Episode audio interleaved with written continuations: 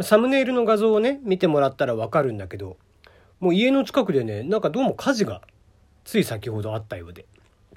あの、大量のね、消防車とパトカーが今なんか道路を抑え込んでます。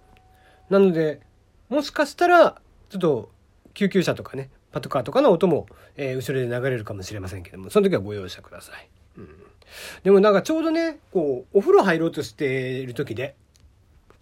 で、今まさに服を脱がんとすっていう状況だったから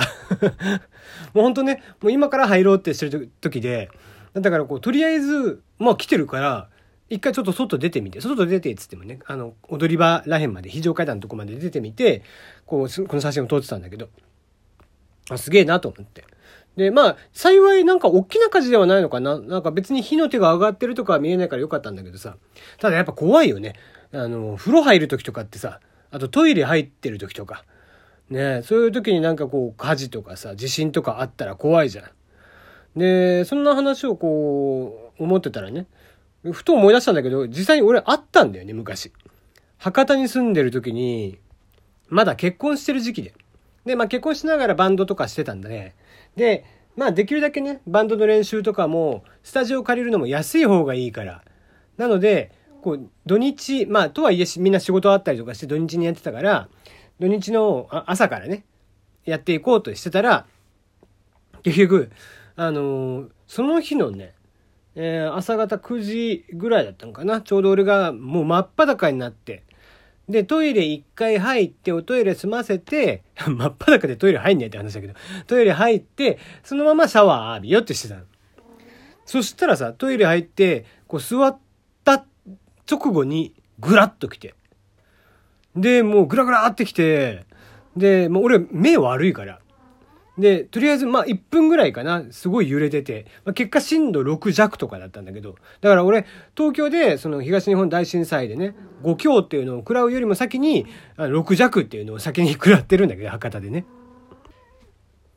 で、その時に、まあまあ、その、まだコンタクトをつけてなかったんで、とりあえず、まあ、メガネだけ、洗面台ですぐつけて、トイレから出てね。まあ、幸いまだしてなかったんで。何も出てなかったんで。で、えー、すぐメガネだけかけて、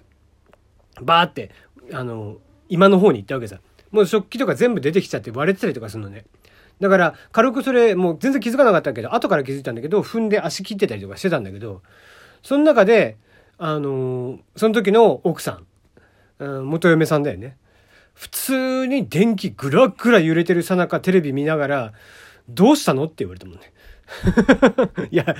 どうしたのじゃねえよって思って。今ものすごい自信あったやんって思いながら。いや、自信やしって言って まあ当時ね、だから一人目のお姉ちゃんが、だから、えっ、ー、と今10、えー、今年5歳になるかな？うん、今年15歳になる上のお姉ちゃんがですね、ちょうどお腹に入ってる時期で。まあ妊娠中でね、だいぶこう、ぼーっとしている時期ではあったんだろうけど にしても、どうしたのはなくないって思ったよね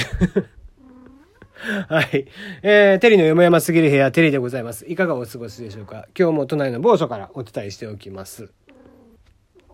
最近流行りのね、ズーム。えー、もうみんなもね、だいぶ使ったことがある人多いんじゃないですかね。ズーム飲みとか、えー、打ち合わせとか、ね、いろんなことに使ったり、仕事でも使えますし、プライベートでも使えたりとかする。まあ根本的にはテレビ会議システムなんだけどね。で、今それを使ってさ、かん、ね、各所、えー、学校とかが止まっているもんだから、まあ、ズームを使ったね、オンライン授業みたいなのをやっているわけなんですけども。まあ、今日ね、ツイッターでももう話題になってたんで見た人も多いかと思いますが、香川大学ね。香川大学で、えー、ズームを使ったオンライン授業をしてたと。その時に、いきなりね、まあ、ズームってね、ちょっと言われてるのが、こう、まあ、二段階認証とかがないもんだから、ちょっとセキュリティ的に甘いって言われてて、で、実際その乗っ取りを使ってね、誰かが侵入してきたみたいで、いきなり、あの、全員が講義を見ている、200人ぐらい講義見てるんだったっけな。えー、見てる中で AV 流れるっていうね。えー、まあ、性的、まあ、AV だったのか、性的な画像だったのか、なんか AV っていうのもちらっと見ましたけどもね。AV 流れてたっていう。いやー、なかなかやってくれますよね。うん。まあ、大学、お、大学で使ってると思ってね、やったやつがいるんでしょうけども まあ、幸いにしてね、大学側は、あの、すぐアカウントと削除して、画像などが見られないような形にして、でもアカウントもね、作り直してまた授業再開ってしたらしいんだけど、まあ2分間ぐらい授業が流れてたと。授業中に AV 流れてたっていうことでね。いやまあまあこういうことが起こっちゃうよね。やっぱり。だからまあまあそこはね、ちょっとオンラインの怖さっていうところはあったりするから、まあ早い、まあズームはね、これを、あの、まあちょっと前からもう早いとこ新バージョン作りますよっていう話はしているんで、ね、ごめんね。ちょっと猫が今、えー、爪研ぎでカリカリしてたんだけど。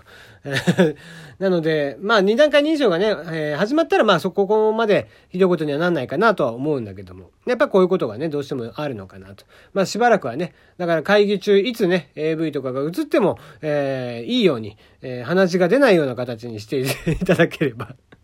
いいかなと思いますし。まあ、気になるのは、どんなジャンルで AV 流したかっていうのがすごく気になるよね。それがね、まあこう、ギャルなのか、まあ人妻なのか、ね、えー、もしくは熟女なのかとかね、えー、それとも、えー、ショートヘアなのかとかって、まあいろいろ気にはなったりとかしますけども、えー、まあまあ、えー、そんな二段階認証がね、始まったらぜひ、そっちのちゃんと対策もしていただいて、えー、ワン、ね、ワンタイムパスワードあたりが一番いいんだけどね、本当はね。えー、とかって思いながら、そんな記事を読んでおりました。それとね、今日気になった記事だと、まあ、あの、国民民主党、今回ね、僕、その新型コロナで、まあ、騒動が起こり始めてから、まあ、いろんなね、政党がいろんなことをやっていって、まあまあ、えー、自民党もね、なかなか対応が遅かったりだとか、えー、そんな中、民主党はこうずっとね、えー、桜だったりだとか、えー、やってたりとかしてて、まあ、一向にこう、コロナ対策が進まない中で、もう2月の前半ぐらいからかなり早い段階で、国民民主党がね、本当によく頑張っていろいろ調べて、えー、法律的なものも調べて、制度的なものも調べてですね、本当にいろんな制度を、え、今も提案しつつある。まあだから今回、ね、え、昨日ぐらいから、え、本当に大きく、え、学校の9月始業みたいなのも始まってますが、これもね、ちょっと前からもう国民民主党が動き始めてて、本当にね、よくよくやってくれているなと。まあ本当、野党ってね、大、こう、特に人数も少ないし、国民民主とかに関しては。だから、やっぱり圧倒的スピード感を持ってやれる、もうとにかく野党なんだから、与党じゃないんだから、もう、なんけ、忖度せず、それこそ。忖度せず、いろんなところに対して変に忖度したりとかしないでも大胆な施策をね、バンバン言っていけばいいとは思うんだけど、そんな中、国民民主党がまさに今そんなことをやっているわけ。うん。で、すごく頑張ってるなと思って。で、えー、あの、これね、あの、先に言っとくけど、選挙法上、えー、どこどこに入れてとかっていうのは絶対に言ってはダメだから、えー、言わないですし、僕は国民民主党にだからといって別に選挙の時に入れるかさ入れないので、えー、そこは、えー、別にいいかなとは思うんですけど、ただ、よくよく本当に頑張っていて、で、えー、今日もですね、あの、この間さ、アルコール77っていうのをちょっとせ、あの、紹介したけども、その、酒造さんがね、お酒メーカーさんが、えー、今回そのアルコールがどうせ、えー、まあメーカー、物流がね、どうしてもストップしていたりとかして、いつもの通り運べなかったりとかするからということで、まあ、それだったら東日本、あ、関災か、えっ、ー、と、阪神大震災の時に、非常に、まあ僕たちも助けてもらったからということで、普通のお酒の酒造、あの、醸造じゃなくて、えー、業務用アルコールとして、まあ一応ね、えー、医療用ではなく、医療用は、あの、厚生省の、えー、資格がいるんで、あの、検査とかが入るんで、ではなくて、まあ、ほぼほぼ同じ成分で同じように使えるけども、一応お酒として販売しますよ。っていう形で、えー、アルコール77っていう、えー、高濃度のアルコールのものをね、そのまま消毒液としても使えるっていうのを発売したんですよ。で、まあ、今各省はね、そういう、えー、酒のメーカーさんがやってるんだけど、で、それに対して、まあもちろんそう、それはそれでいいんだけど、今度はじゃあ何が入ってくるかっていうと、お酒として販売した場合には、当然酒税っていうのがあるわけですよ。